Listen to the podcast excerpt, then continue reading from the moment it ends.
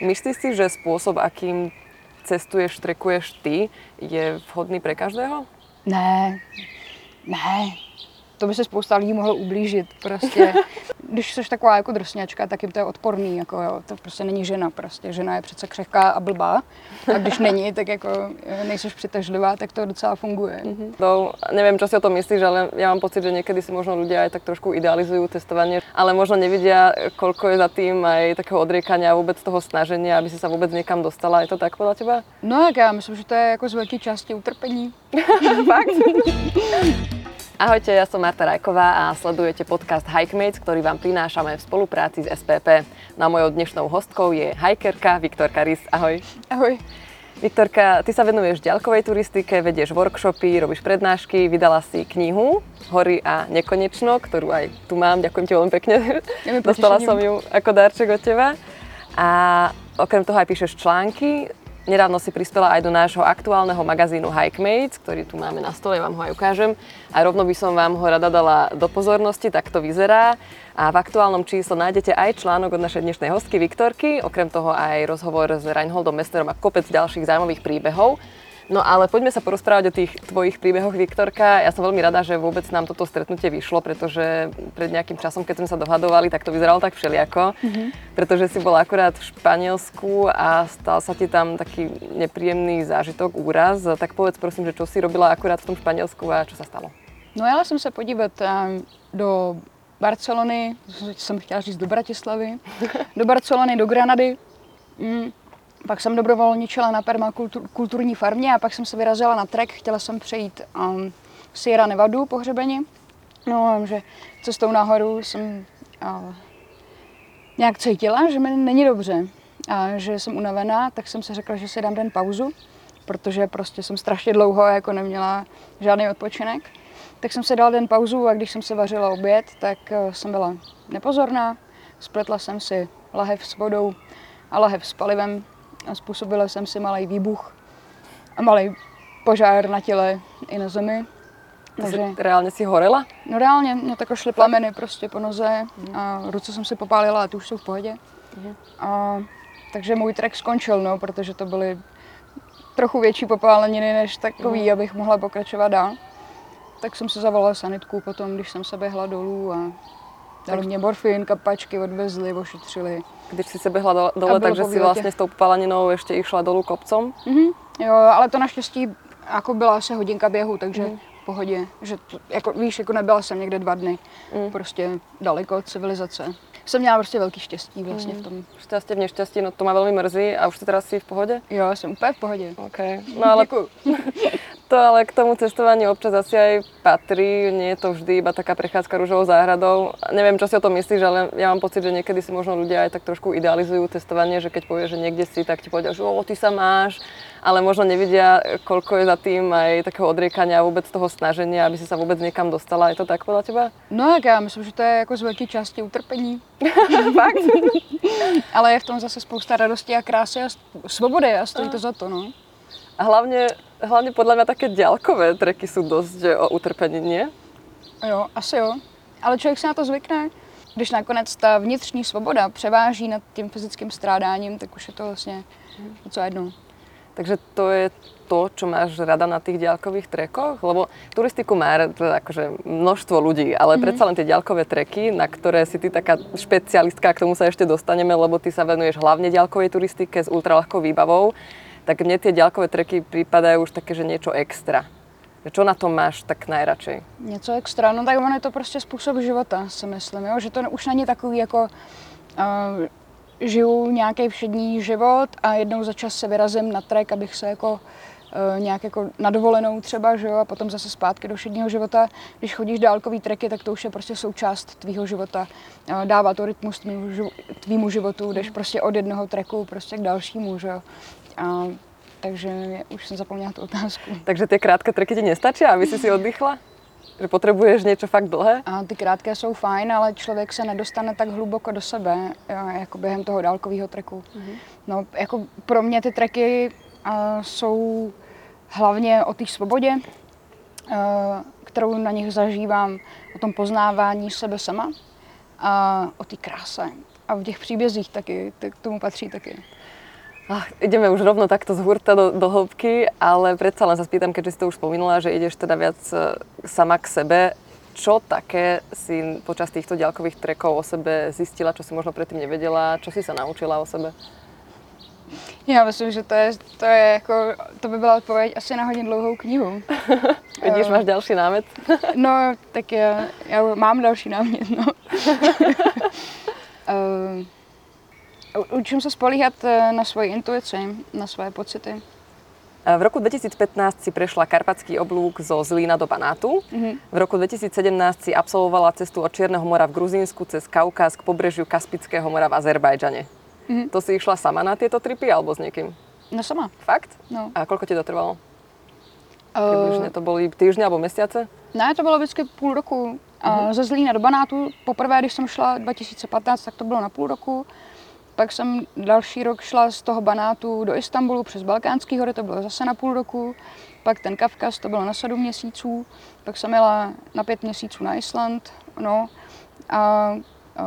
To je asi tak trochu aj návykové, ne? No je, no, protože já prostě na tom dálkovém treku jsem nesmírně šťastná. A to je fakt dobrý pocit, ne? to No, poďme si povedať také tie praktické veci, ako sa zbaliť na takýto trek, pretože ty si fakt expertka na ultralahké mm. cestovanie a turistiku, tak povedz, že čo, je, čo také tie základné veci. Mm. Já myslím, že lidi hodně mají ve zvyku přeceňovat uh, na jednu stranu tu výbavu, že se setkávám často s lidmi, kteří mají pocit, že nemůžou vyrazit na trek, protože nemají tu dostatečnou výbavu a nerozumí tomu, co si mají zbalit. A tak to je úplná blbost. Jo. Já když jsem začínala, tak jsem si na svůj první trek, i když jsem ho chtěla jít na lehko, tak jsem si vzala sekiru na velkou fatru, protože jsem si jako myslela, že a když budu mít sekiru, tak dokážu přežít v divočině, že jo, tak ji musím mít s sebou. Jakože stan jsem nebrala asi nikdy, že jo, bych se postavila stroupu, kdyby pršelo. Tu sekeru, prostě... si mala, tu sekeru si mala na stromě alebo na ne, obranu? Tu, tu jsem měla takhle jako u pasu a, a, a vlastně nevěděla jsem, na co ji využiju vlastně, no. Okay. Pak zpětně jsem pochopila, že to je na nic. Tak takže... víš, do města si lidé berou kaser, do lesa sekeru. no, takže, jo, takže a, tak, no, pak jsem třeba jela e, na Ukrajinu na tři týdny a místo stanu nebo tarp, tarpu jsem měla vojenskou pláštěnku proti postřikům a když pršelo, tak jsem se lehla na louku v té pláštěnce s batohem a čekala jsem, až to přejde. A potom přišel pastevec a upozornil mě, že 100 metrů výš je přístřešek, kde se můžu skovat.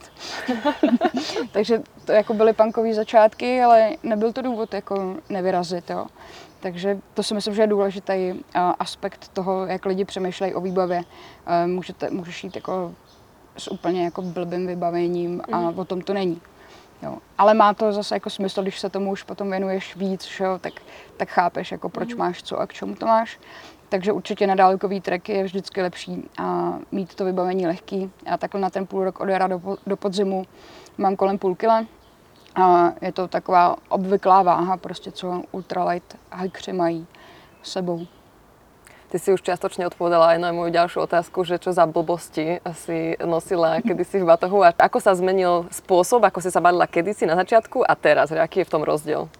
No tak teď o tom přemýšlím do hloubky a jako mám ty věci otestované, vím, co od nich můžu čekat a mám je zvážený gram po gramu prostě a fakt jako vím, co proč mám úplně přesně a vím, že všechno jako využiju, že jo. A nic mi nebude chybět. Máš napríklad jednu veľmi špeciálnu vec, pončo prístrešok. Mm-hmm. Opíš prosím, ako to vyzerá. Ja som to sice viděla, ale radšej to opíš ty. No, to je... Ako to vyzerá a na čo to slouží? Takhle malinký balíček, když se to zabalí, má to 197 gramů a je to pončo pláštěnka, která má prodloužený zadní díl, abys to mohla mít přes batoh. Je to úplná vlastně obyčejná věc. Eh, co je na ní neobyčejný je to, že eh, i když je to poměrně jako takhle velká plachta, tak je to takhle lehoučký a přitom a přitom ten materiál je poměrně odolný, jako na to, jak subtilně vypadá, tak toho vydrží dost. A tím, že po stranách toho ponča jsou našitá poutka, tak já se můžu postavit a přístřešek v jakémkoliv terénu prostě chci. Můžu a si ho postavit klidně uprostřed houštiny. Že třeba když jsem někde, a kde je hodně obydlená oblast, vesnice a tak, tak se samozřejmě cítím nejbezpečněji, když o mě nikdo neví, když mě nikdo nevidí. A já se můžu klidně a vedle cesty postavit v houštině ten tarp. Vlezu prostě do houští, tam si vyšlapu prostor, napnu to tam a lidi chodí okolo a vůbec nevidí, že tam někdo spí. A to je pro mě jako holku solo na cestách strašně důležitá věc, abych byla nenápadná, že jo, protože by mě bylo strašně nepříjemné, kdyby mě třeba někdo našel, jak někde bivakuju.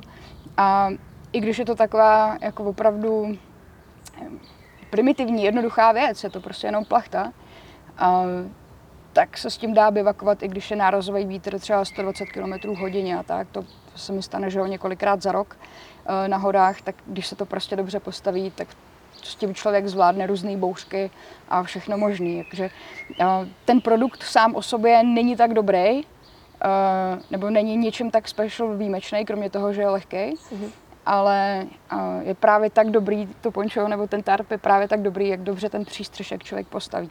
Mm-hmm. No, takže můžeš ho postavit úplně blbě a bude na nic, anebo ho postavíš dobře a bude perfektní. Ale k tomu potřebuješ vlastně ještě nějaké tyčky, alebo minimálně nějaké trekkingové palice, alebo něco, no, ne?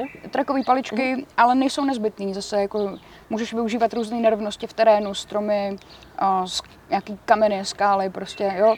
Je to jako hodně o fantazii, tak je to hodně o tom se dívat do, na ten terén co je kolem tebe a přemýšlet uh, třeba kudy poteče voda, jo? když přijde nějaký přívalový déšť, tak vlastně, aby ti to jako nevypláchlo. Mm-hmm. Ale zase na rozdíl od stanu si to můžu postavit úplně kdekoliv chci, v podstatě v jakémkoliv terénu.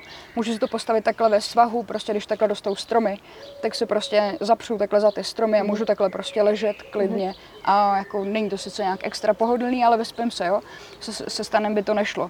Pak je to prostě malinký, je to nenápadný oproti stanu, takže to mi dává ten pocit bezpečí, že mě nikdo neví, že mě nikdo nevidí, ale zároveň já vidím kolem sebe. Protože když jsem ve stanu, tak ten stan je uzavřený vlastně. A když kolem půjde liška, tak já se budu vevnitř klepat strachy, že jde asi medvěd, že jo, víš, jak to je vždycky v noci. A vzhledem k tomu, že já si ten tarp můžu postavit tak, abych viděla 360 stupňů kolem dokola, tak já sama mám perfektní přehled o tom, když třeba někdo se blíží a ten člověk o mě třeba ani neví. Prečo je pre teba také dôležité, aby ťa nikto nevidel? Mala si nějak negatívne skúsenosti na cestách? No spoustu. Fakt? No jasně. Tak... Například? tak já úplně nevím, jako, kolik jich chci vyprávět, nebo který.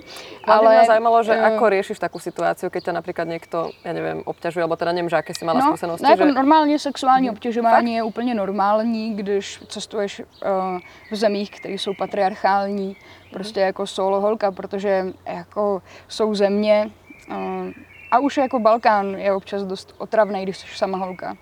Ale když jdeš ještě víc, jako, nevím, třeba Turecko mm-hmm. a dál, Arménie taky jako nebyla moc třeba příjemná, jakkoliv je to křesťanská mm-hmm. země. No vidíš, ale tam si si tu sekeru nezobrala.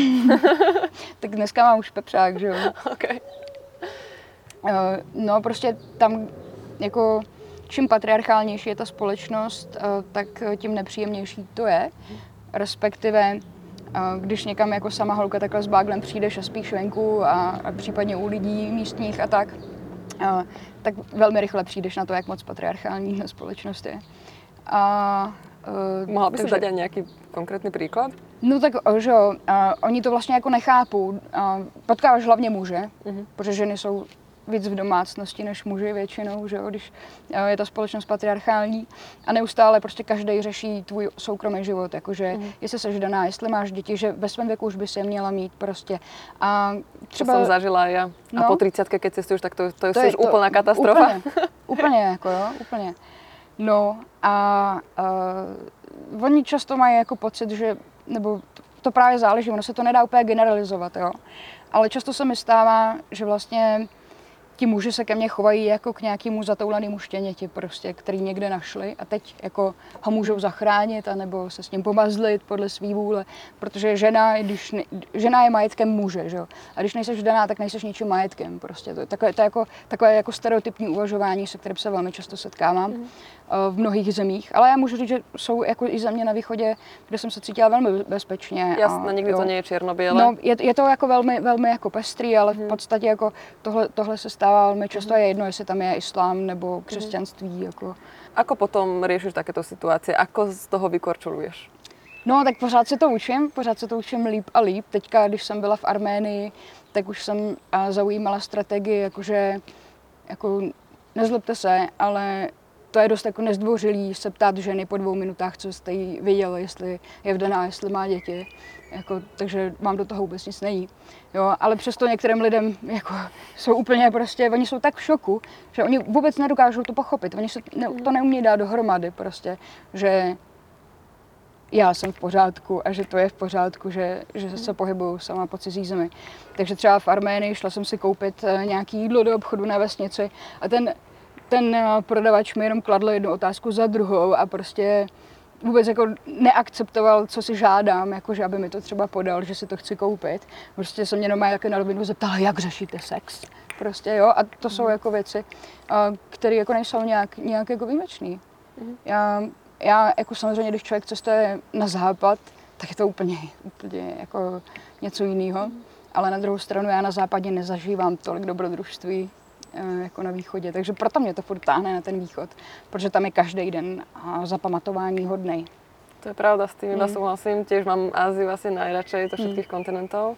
Ale prekvapuje ma, čo hovoríš, lebo ja som mala skôr dobré zážitky a toto som vždy brala iba ako takú ich zvedavosť. Mm-hmm že proste sú zvedaví a vychádzajú z nejakej mm-hmm. ich mhm. kultúry, takže sa mm-hmm. pýtajú otázky, ktoré mm-hmm. samozrejme vychádzajú z ich kultúry, ale je pravda, že nemala som až takéto mm-hmm. na, na telo niektoré otázky, mm-hmm. ako si teraz povedala. Já takže... myslím, že to je přesně jak říkáš. Mm-hmm. Jenomže když jim dovolíš za tu mes, která ti vlastně není příjemná zajít, mm-hmm. tak za chvilku máš ruku na stehně, jo, okay. a nebo ještě hůř prostě. Mm-hmm. Takže je potřeba to nějak jako vždycky rychle mm-hmm. jako useknout. Mm-hmm. Strážit si ty hranice. Tak.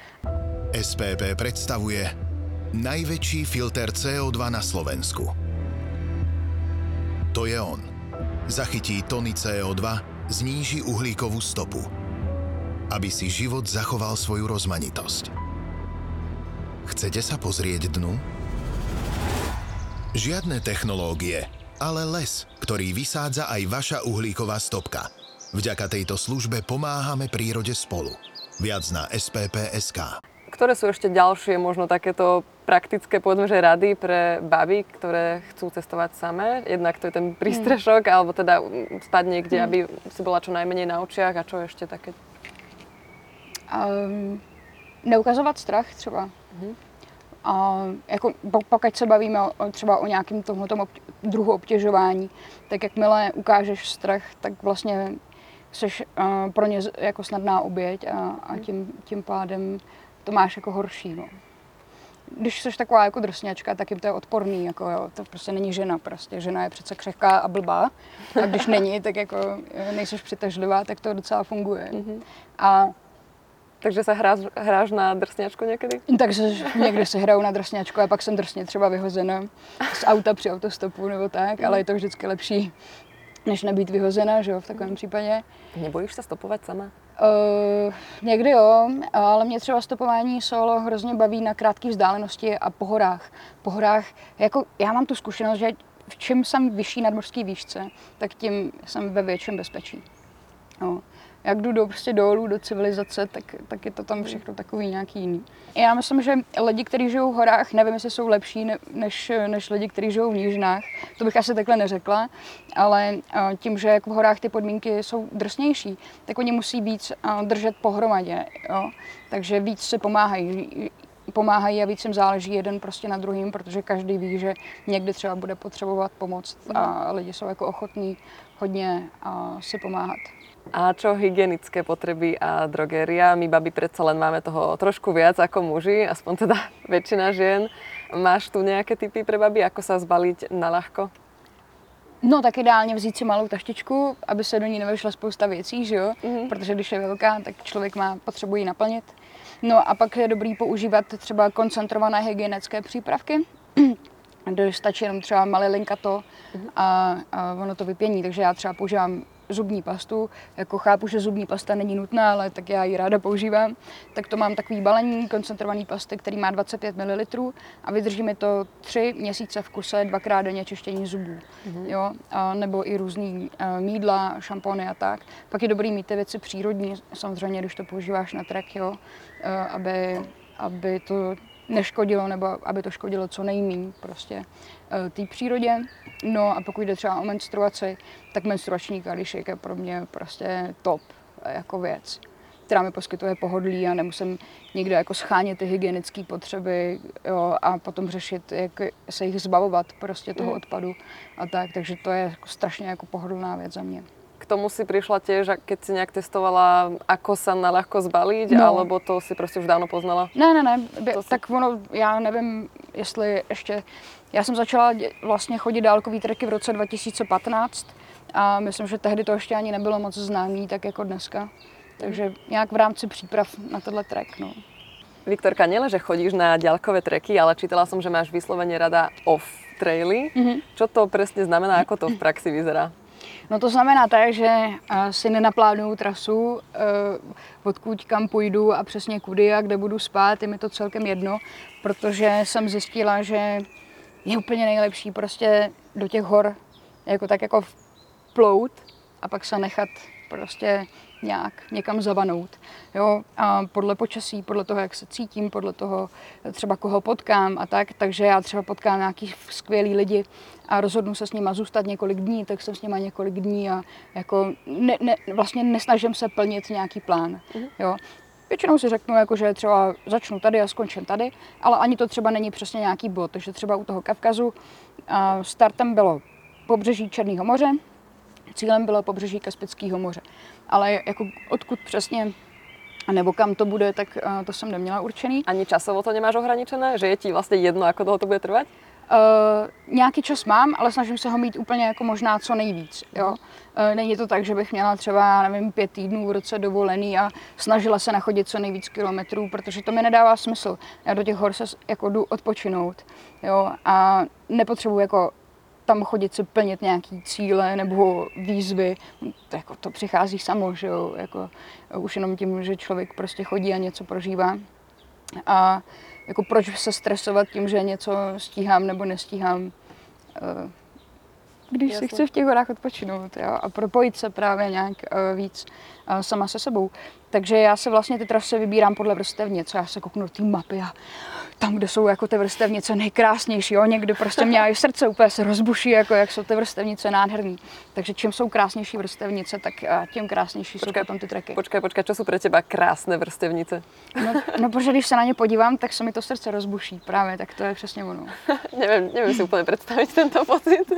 Teda já mám možná... mapy, ale ještě jsem se nikdy takto s láskou nepozerala na vrstevnice. Ne, jako vážně, jako představ si to jako třeba hudební noty. Jo? Když se čteš v hudebních notách a teď úplně jako slyšíš tu melodii, no, tak tohle, to je takový podobný. Wow. to je krásne. No a keď sme už pri tých chodníkoch, tak rada by som vám pripomenula, že aj my v Hikemate sa venujeme oprave a budovaniu chodníkov, útulní a mostíkov. No a robíme to prevažne s príspevkou z členstva. Takže ak nás chcete v tejto činnosti podporiť, budeme radi, ak sa stanete členom Hikemates. Vyplýva z toho aj kopec výhod a zľav a viac informácií o nich nájdete na hikemates.com lomka členstvo. Viktorka, ty si to už aj trošku tak spomenula, že na cestách sa zapájaš aj do dobrovoľníckých aktivít. Mm-hmm. Uh, tuším, si to robila konkrétne na Islande. Ale... Ne, zrovna na Islandě ne. Nie? Tak ne, v tom ne, ne. Španělsku vlastně. No, ve Španělsku třeba, ale tak já jsem jezdila třeba od roku 2014 do Banátu pomáhat starým lidem s prací na polích vždycky v létě. A pak jsem dobrovolničila v uprchlických táborech v, v Srbsku a Bosně a Hercegovině. A v Bulharsku jsem dobrovolničila na farmě, v Itálii, a v Gruzii, tam jsem značila turistické trasy, nějaký drobný archeologický práce jsme tam dělali a tak. Uh-huh. Čiže spájaš uh, prácu na nějaké farme s turistikou? Akože je to taky kvázi work and travel pro teba? Alebo prečo to vlastně robíš? Tak protože je to nějaká zkušenost zajímavá pro mě, protože si myslím, že když chce člověk poznat nějakou zemi, tak musí tam chvilku žít s těma místníma, jako jinak to nejde. Uh-huh. A takže já si třeba dám nějaký trek a pak se třeba na měsíc nebo na díl uchylím někde k nějakému dobro, dobrovolničení a poznávám prostě nějak, jako jak, jak ty lidi žijou. To je to, co mě taky jako hodně zajímá právě na tom cestování, jak ty místní lidi žijou. Jakože je někde nějaký zajímavý kostel, je sice fajn, ale to se můžu podívat na internetu, jak to vypadá. Ale tu autentickou zkušenost, ten vztah s těma místníma lidma a prožívat ten život s nima, tak to je to, co mě baví. Ono to je vlastně něco, co dělám částečně i během těch treků, protože často se mi stává, že mě místní lidi zvou k sobě domů na návštěvu a tak. A často to jsou třeba jako hodně chudí lidi a já jim nemůžu dát třeba peníze za, za pohostinnost, to bych je urazila, prostě navíc jsem stejně jako tak, že jo, eh, moc jich nemám, ale um, chci dát něco na zpátek těm lidem. No a oni, oni prostě uh, většinou mají spoustu práce. Já tak se zapojím do té práce, do té, do té práce, kterou oni dělají No a oni většinou na začátku vždycky, a prostě seš host, jako nepracuj tady u nás. No a potom, když vidí, jak ty dvě ruce navíc, jak jim to pomůže, jak mají všechno práci jako rychlejc, tak jsou pak strašně šťastný. No a kolikrát už se mi stalo, že mě prostě požádali, abych tam s nimi zůstala žít, jako, uh-huh. jo, protože se asi představovali, že by, to, že, mi to, že by mi to vyhovovalo, jako natrvalo. A tenhle ten uh, způsob, nebo společná práce je strašně mocná věc ve vztahu uh, mezi lidma. Uh, jednak teda můžu dát něco na zpátek, jednak já se naučím od nich spoustu věcí, jakože můžu třeba připravovat pokrmy tak jako oni s nima, v jejich jako ručně vyrobený peci, jo, a tak. A potom, když s těma místníma lidma vlastně pracuješ na té jejich práci, tak oni velmi rychle zapomenou, že jsi cizinka, že jsi nějaký host, prostě ztratíš tu jako roli toho někoho zvenku a velmi rychle tě přijmou mezi sebe a staneš se uh, aspoň pocitově součástí uh, té komunity. A oni ti potom nepředkládají třeba tu svoji realitu tak, uh, jak oni si myslí, že by bylo dobrý, abyste ji viděla, nebo neukazují ti to, co si myslí, že ty chceš vidět ale prostě vidíš tu realitu mm-hmm. takovou, jaká je. A to jsou strašně, myslím, cený momenty. Mm-hmm. Mohla by si dať aj konkrétny príklad nejakého miesta, kde sa ti naozaj tak veľmi páčilo, alebo možno, kde si sa naučila fakt veci, ktoré si predtým ani netušila, ale niečo ťa, možno, možno niečo ťa pre, prekvapilo? Ne, mně se strašně líbilo v Adžári, to je autonomní eh, republika vlastně eh, na území Gruzie, je to součást Gruzie a tam jsou hory, Malý Kavka se jim říká, nejsou tam téměř žádné turistické cesty a, a jsou tam nádherný off-traily, porostlý rododendronama, takže to je vždycky trochu peklo ten výstup nahoru, ale um, v těch horách takhle jako jsou místy roztroušený, takový osady pastevecký. Jsou to dřevěné domky, kde vlastně vždycky v přízemí bydlí dobytek a nahoře bydlí lidi. Takže oni mají vlastně podlahový vytápění, většinou tam uh, není ani elektřina, uh, nic prostě a takhle tam žijou od jara do podzimu. Že vždycky na jaře vyženou ty krávy prostě do hor a ty se tam pasou, oni tam zpracovávají ty síry a tak dále. A na podzim potom a zase seženou ten dobytek dolů do těch údolí, kde ty lidi bydlí přes zimu. Mhm. No a takhle jsem třeba byla v takovéhle vesnici, a kde se mi líbilo strašně moc. Ako si hľadáš takúto prácu na farmách? Jednoducho prídeš a spýtaš sa, či nemajú pre teba nějakou prácu, alebo to hľadáš vopred na nějaké stránke? Mm, tak třeba se jako eh, to, co jsem popisovala teďka s tou Adžári, tak to jsou náhodné věci. Prostě někam přijdu, eh, ty lidi mě pozvou k sobě, jo, a já začnu s nima pracovat mm. a nějak to vyplyne a stane se, stane se to samo sebou, že oni mě vlastně ubytují zadarmo, dají mi najíst a já jako s nima pracuju. A oni mi potom taky dovolují fotit, že jo, a, vůbec jako mi nepozují. Už vlastně má, je, to, je to třeba z hlediska reportážní fotografie úplně skvělý způsob, jak se stát součástí té komunity, aniž by těm lidem ten tvůj foťák vadil. Jo, to je mm. taky úplně skvělý, protože já ráda fotím. Takže tohle to mi taky jako v tom vyhovuje. A potom uh, někdy se jako hledám organizovaně, nějaký, nějaký organizovaný dobrovolnictví. A třeba když jde o ty farmy, tak uh, mě baví Woofing, dvě dvojitý V OOF a je to vlastně celosvětová organizace, která združuje organický farmáře a dobrovolníky. A založíš si profil, zaplatíš pár drobných a můžeš asi najít farmu, jaká ti vyhovuje. Mm-hmm. Tento rozhovor ti prinášame vďaka tvorbe magazínu Hikemates. 164 strán príbehov, praktických návodov, úprimných rozhovorov a zamyslení o horách a ľuďoch. Najnovšie číslo nájdeš na hikemates.com lomka magazín. Inak ty máš aj také veľmi zaujímavé priezvisko, keď si prišla. Uh, ja som si myslela, že ty, že ty si sa mm. vydala, lebo knižku si napísala ešte ako Viktorka Hlaváčková, ale myslela som, že si sa vydala za nejakého Rysa, ale teda ten príbeh je úplne iný, tak povedz prosím, že ako si prišla k tomuto priezvisku Rys? No, tak přišla jsem k němu tak, že jsem zašla na úřad a, a požádala jsem o změnu příjmení a bylo mi vyhověno. Takže ty ale... si vlastně zmenila sama od seba priezvisko dobrovolně na Rysa. Ale prečo? Jo, jo. Prečo práve rys? A no tak je, je to mnohem hezčí příjmení, ne, než, než to starý, tak to jednak. No ale veď porozprávaj tú príhodu. tak já ji, roz- já ji porozprávím. Lebo to nie je len tak. No, Si jedna z mála ľudí, ktorí reálne v prírode, v divočine stretli rysa. jo, jo. A já myslím, že jako rysa moje totemový zvíře. Jak to mají takový ty přírodní uh, národy, který, uh, že třeba, já nevím, potkal někde nějakýho buvola, tak jsem mu pak říkalo třeba tlustý buvol, že jo. tak eh, protože měl zážitek silný eh, s buvolem ten člověk. Um, věřilo se, nebo stává se to, a že při hodně intenzivním setkání s divokým zvířetem může mít člověk pocit, jako kdyby část toho zvířecího ducha prostoupila i do duše toho člověka. A mně se stala přesně takováhle věc, takovýhle pocit, který byl dva měsíce velmi intenzivní.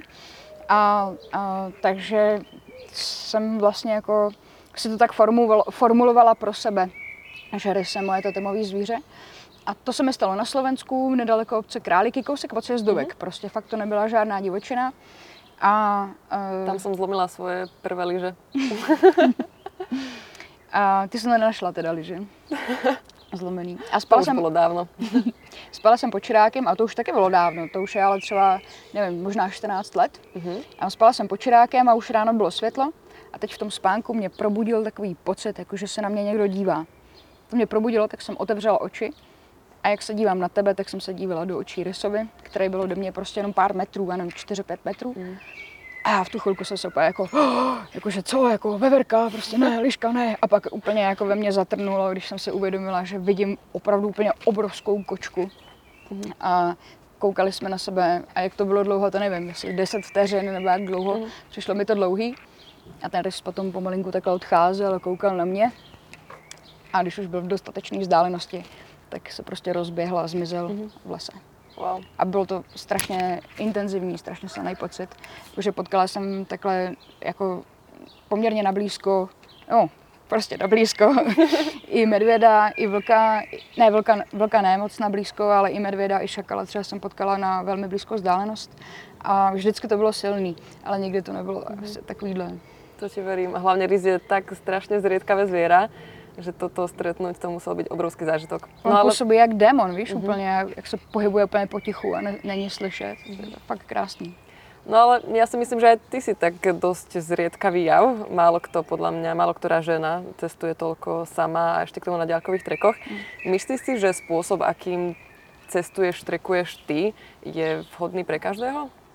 Ne, ne, to by se spousta lidí mohlo ublížit. Prostě to, to prostě, jo, eh, to musí být něco, to, tě- to tě prostě musí bavit. Jako, já prostě cestuju tak, jak mě vyhovuje. A každý jsme úplně jiný, každý jsme jiná osobnost a vyhovuje nám něco jiného. Takže no, já myslím, že je strašně důležitý cestovat jako vytvořit si svůj vlastní styl a dělat ty věci, nebo žít svůj život prostě podle sebe. No a to je všechno. Ale predsa len učíš ľudí, ako trekovať, ako chodiť na ďalkové trasy a ako sa aj zbaliť na ľahko. Robíš to na svojich workshopoch. Ako vyzerá taký workshop? Robíte to v prírode alebo sa to koná niekde v meste? Opíš prosím, že ako to prebieha. Mm, oboje. A dělám takový čtyřdenní workshopy. Vždycky se sejdeme v Praze. Jeden den, a jako prostě tým, malinká skupinka lidí, třeba pět lidí. A jsme v nějakém salonku, třeba v kavárně a, a povídáme si teda, jim dám nějakou teo- teoretickou průpravu, jako jak se zbalit na lehko, co si vzít, co ne, odpovím takový ty všechny možné otázky, které ty lidi mají.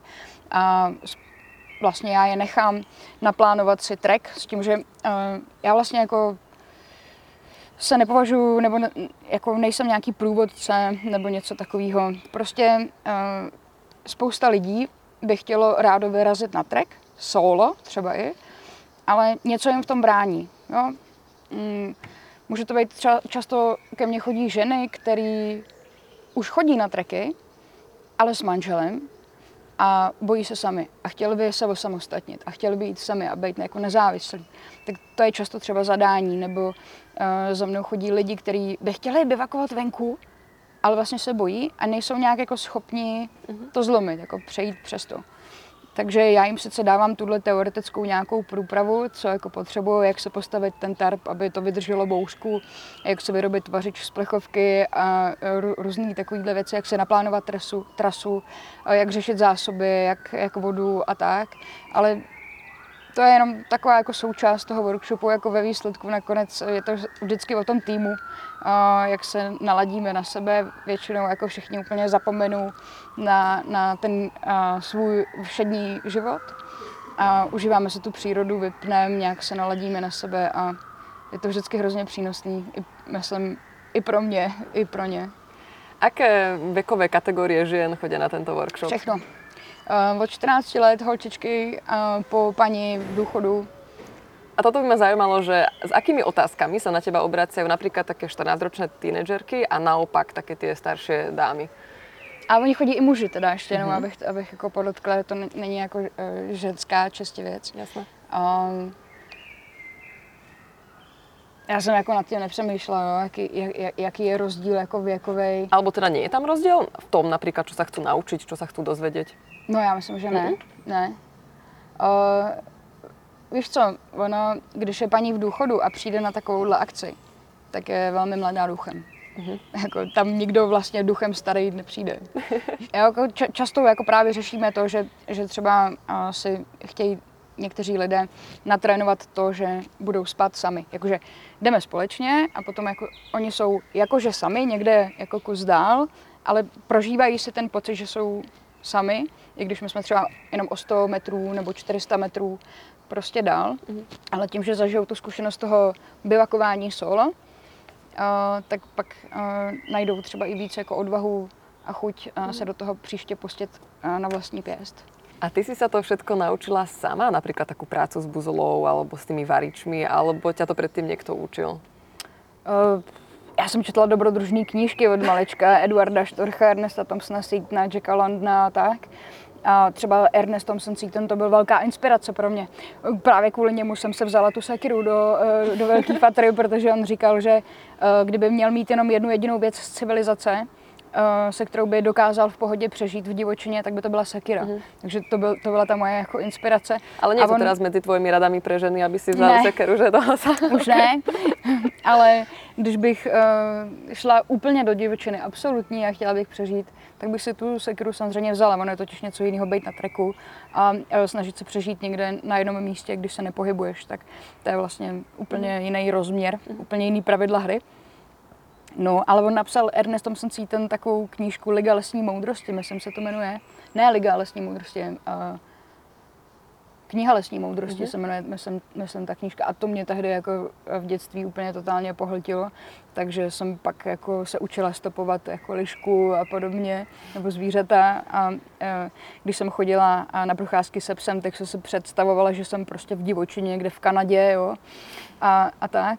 Eh, no a pak jsem začala chodit do skauta, okay. takže tam přišla práce s buzolou, mm-hmm. morzovka a takovýhle věci, no a... A teraz to odovzdávaš ďalej? No. Ty sa týmito aktivitami aj živíš? Alebo máš no, nějakou jinou prácu? Já jsem uh, osobeč, to znamená, že prostě dělám takovou práci, jakou se vymyslím. Uh-huh. A, takže se vždycky něco vymyslím a pak to zrealizuju. No a zkouším se přitom nějak uživit. Ale tak som myslela, že Takže to jsou workshopy, prednášky, tak, eh, knížka knížky. nebo audioknížka, uh-huh.